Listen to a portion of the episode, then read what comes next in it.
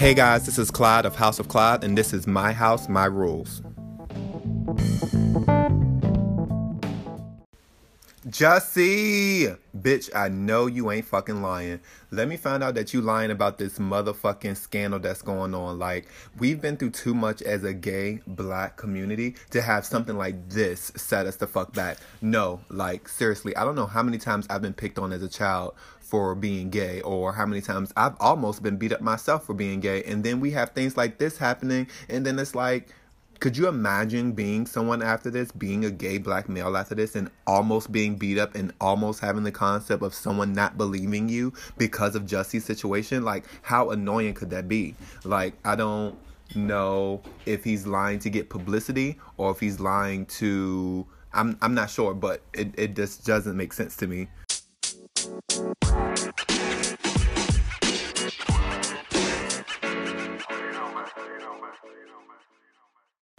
Another subject I wanted to talk about in fashion is something that kind of happened a while back with the Grammys, and that is Cardi B and fucking Mugler. Like, what the fuck? I don't even think people understand the kind of magic that went behind her being in that look, or I don't even know what kind of strings uh, Colin, I believe his name is, pulled to get her in that look. But let me educate y'all on something that y'all probably didn't take into consideration when you saw Cardi B in that haute couture look. First, let's take into consideration that Cardi B is probably nowhere near the size of the model that originally wore the piece. So you have to think that there was probably major, major alterations done to that piece in order for it to look the way it did on the red carpet. So let's take the time to shout out to the alterations department in these fashion houses that are transforming these looks onto these different sizes. You see a lot of times where you see a designer look on a on a celebrity that is not that standard size. And i want you guys to know that there's an alterations department that is pushing that shit out yo. I think it's so dope when i see that because i always think there's probably like a little spanish lady a little mandarin woman or a little vietnamese woman. It's probably really nice and really sweet that put their arm foot and leg into that look for it to reach the red carpet. And that's a part of the fashion industry that a lot of people like to neglect. That there's alterations, there's tailoring, there's a whole line of seamstresses out here that make the fashion industry go. You know, a lot of people put eyes on the stylist, a lot of people put eyes on the designer, but you got to remember that there are people that actually spend their day putting together the clothes that we wear every day. So think about that sometimes when you're wearing your jeans that somebody's job is actually to put that together. So when you when I saw Cardi B wearing that look, I was like, "Wow, I don't even know the dimensions of Cardi B, you know, height, bust, waist, hip kind of thing, and I don't know the dimensions of the model that originally wore it but i want to take that info i want to take the time to find that information out for you guys so y'all can see the difference because there had to be a lot of alterations made to that piece in order for her to wear it. Or or or they probably made a whole new look you know made a remade a whole new look in order to fit her. Um Either way, I think that it was a major moment in fashion, and I think it was a major moment in hip hop, and I think it was a I think Cardi B as a artist right now is making major moments and major fucking moves with her work that is pushing what what female rap should mean now. And you know, that's taking your sexuality and holding it tight and then punching it in people's faces, which is one of the things that I love about her. And I wanted to come here to talk to you about that, guys, because I saw that and I was like, wow, I wonder if people know the amount of energy and the amount of legwork that is put into making those things happen. You know, some people just look at the stylist and the designer and just forget that there was some people that somebody that was putting their arm, leg, and foot into that look to make sure that it hit the right runway and that it looked good on camera. So when you see those red carpet looks and you see those haute couture looks on the red carpet, think about that tailor shop and those seamstresses that put in that legwork to make that happen.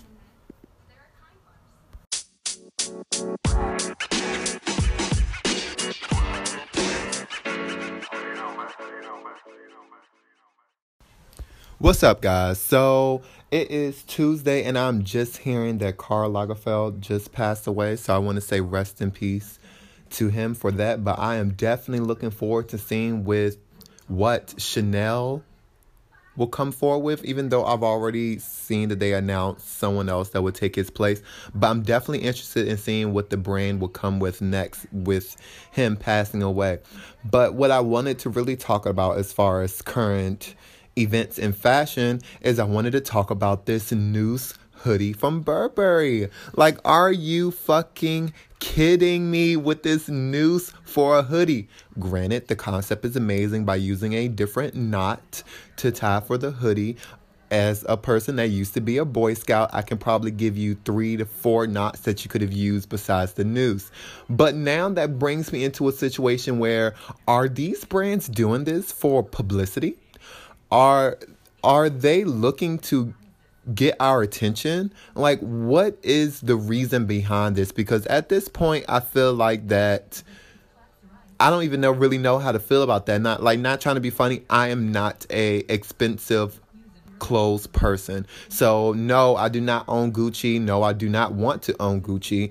I don't own Burberry and I do not want to own Burberry, but I still feel the need to speak on these things because these are brands that I hope to one day be working for or working with. So it's like I'm coming here to tell you guys how I feel about it. I think it's completely distasteful. Like what the fuck? Like seriously, like did people did no one else like what did they what did they call it? Did they find another did they find a technical term for a noose and decided to call it that? Or did people want to skate around the concept of it being a noose? Like even if we weren't talking about slavery at this point it's just like why would you want a noose as a tie for a hoodie? Like seriously i i don't know who's behind the table on that but i definitely feel like that people are lacking imagination at this point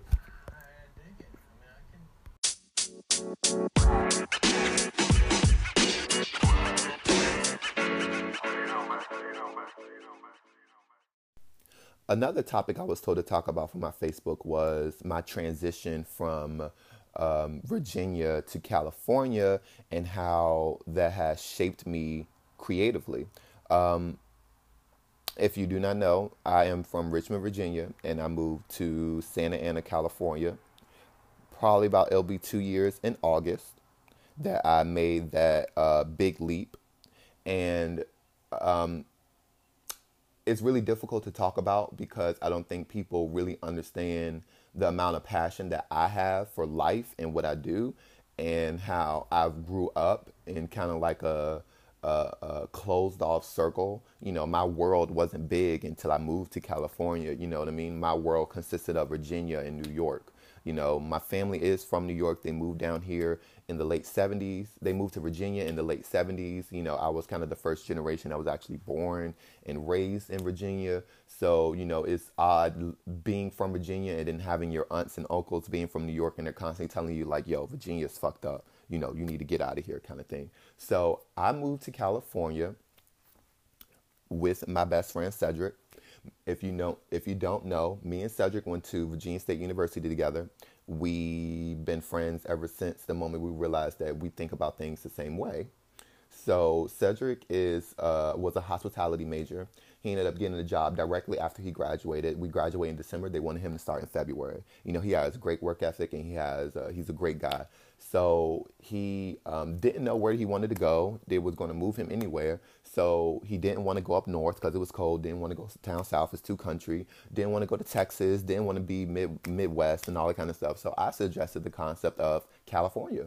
I mean, why not? The weather's great, people are great, you know, cost of living is high, but they're willing to pay you more. You know, it, it sounded great. So he got the job.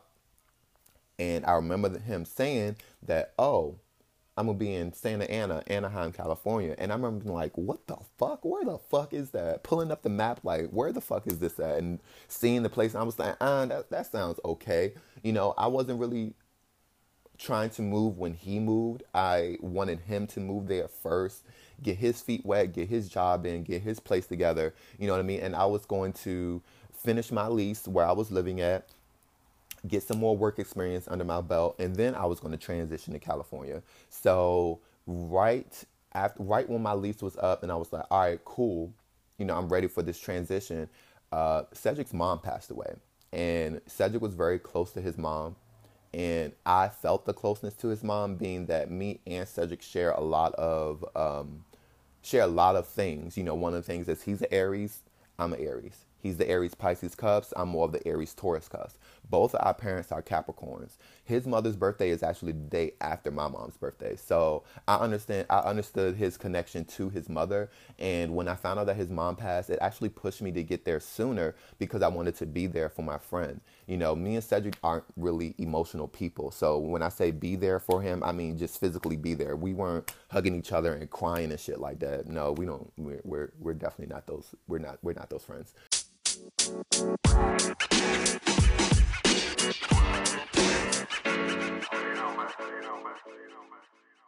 So um, I decided to move to California.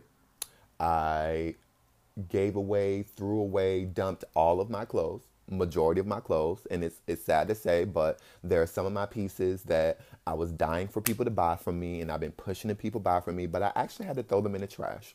Yes. So when you go on my website and you're trying to figure out where that piece is, or I wonder if Clyde still has that. If it, if I had it at my place in Virginia, nine times out of ten I don't have it now, and I had to throw it in the trash. So thank you for all the people that has purchased things from me, and thank you to all the people who did not purchase things from me because I had to actually throw my good quality pieces in the trash because I could not transport it with me. Yes, very sad. But anyway, so when I moved to California, there was an early August. I just went. I packed up all my things, moved them, grabbed some stuff with me, and I just went. Um, I got there, it was a Tuesday in August that I got to California. And by that following Tuesday, I had a job working at Keystone Uniforms. Yes. Um, Keystone Uniforms was a tactical uniform company that um, that is contracted with the local police, fire, and EMS in the area, and we basically just did uniforms for police officers and firefighters. It was pretty a straightforward job, very hard if you don't have good customer service skills, and from there I grew. To be honest with you, I was on the sales floor uh, working with the police officers and stuff directly. You know, we had a tailor shop. Our tailor shop was across the way. Uh, we had the seamstress, seamstresses, with all the machines, the embroidery, everything. It was so cool to be working on the retail environment and then walking into the tailor shop. Being that I make clothes, it was just like a great job for me to be at. Um, thanks to the universe being the way they are, and within six months, I was actually offered the position as the embroiderer, uh, the person that embroiders the names on the shirts, the stars and the hash marks and all those things. It was such a cool offer. And I took it and I took it and I took it head on. I knew nothing about embroidery. I knew nothing about the process, but I knew that I could learn it and that I can do it. Um, I ended up later on becoming a tailor shop supervisor, supervising the tailor shop and the seamstresses while doing my job as an embroiderer, maintaining due dates and all that kind of stuff. It was an awesome job to be at. However, after a while, I grew tired of the process and I wanted something new and I wanted something different. So I sought out another job, which led me to where I am right now, which is Art Beat Studios as a print assembler. Um, I love Art Beat Studios and I love the people there and everything is really cool. I can, you know, be a lot more lax at work and I actually can do the things that I want to do socially still there. Now, that's just the job part. So, when I moved to California, me and Cedric was living in a studio, which is not new for us because me and him shared a dorm. So, and the dorm was bigger than the studio. So, I mean, the studio was bigger than the dorm. So, I mean, it was shit. It was cool. But right afterwards, uh, we were looking for, of course, we were going to look for a bigger place. A lot of things came into play. We had a friend come down, Byron, who came down to come stay. And he was looking for a lifestyle in California too. But, you know, being that he moved directly from New York, I think he was so used to the New York, the New York culture, the New York culture I don't know what the fuck is wrong with my dialect, and sometimes I be talking weird. But anyway, so he was so used to New York culture that he ended up moving back there, and I completely understood because I feel like New York is fast paced, and you move into California, it's legit like apples and oranges. You know what I mean? So I completely understood. So me and Cedric had the studio, and then one of we um, had a friend Dana who was coming from another job who got a job in Anaheim at the convention center, and she was coming down. So it, it turned into an awesome opportunity. So we moved into a three bedroom, two and a half bath townhouse. And let me tell you, as a person who has been through so much shit when it comes to living situations and housing, it was such a relief to to be in that in that place. You know what I mean? Just being able to say that, hey, I moved across the country to California and I'm living in an actual townhouse that I can afford and pay for. Like that's amazing. I've known a lot of people that have moved to California and have struggled financially and struggled with jobs and struggles with living situations. And here I am moving slow, moving smoothly through this process, and it was just a blessing. So with that, of course, you know, designing is always in the process. Um, I got contacted to do LA Fashion Week, and it was an amazing opportunity for me. So I went for it, designing, designing, designing, and it was great because at this point I'm the tailor shop supervisor, and I I have embroidery under my belt, and I got some seamstresses under my belt too. It was just it was just rock socking, you know, to be able to um, have a collection, make the collection, and know that you know, if I run into any problems, I know that I have my seamstresses that can do my work for me. And I have embroidery now that I can add into my aesthetic. It was just amazing. You know, it was just an amazing process overall. A lot of research was done within the collection. A lot of things were added to the collection that I didn't think were going to make it. Um, and just the overall collection itself was just a milestone for me. The actual fashion show was something different. It wasn't something that I was expecting, and I realized that you know the LA fashion industry is way different than the industry on the East Coast. So it was definitely a new experience to me. I don't really want to tell you guys how I really felt about me doing LA Fashion Week because I feel like there'll be me admitting to um, some things that I'm really not um, ready to admit to yet. But I can tell you guys that you know the process for LA Fashion Week was amazing. But I honestly feel like that afterwards, after doing the show and looking back on what I produced and looking back on the actual show and looking back on the models that I chose, I felt like that, you know, I was all over the place. I was scattered brained the entire time, where it's just like I had all these ideas and all these things that I wanted to do. You know, moving to California gave me so much inspiration that my collection just looked like a broad range of things where it things were it wasn't a collection. It wasn't cohesive. It wasn't in unison. It was um, an arrangement of work that currently describes my current artistic situation. You know what i mean? I don't think it was uh, my best i don't think it was my best collection. It might have been my best work featured in in the collection, but I don't feel like that collection as a whole was my best work. To be honest with you, my best work is still that, that my denim collection, to be honest with you. And I might might roll around another denim collection on y'all ass, to be honest.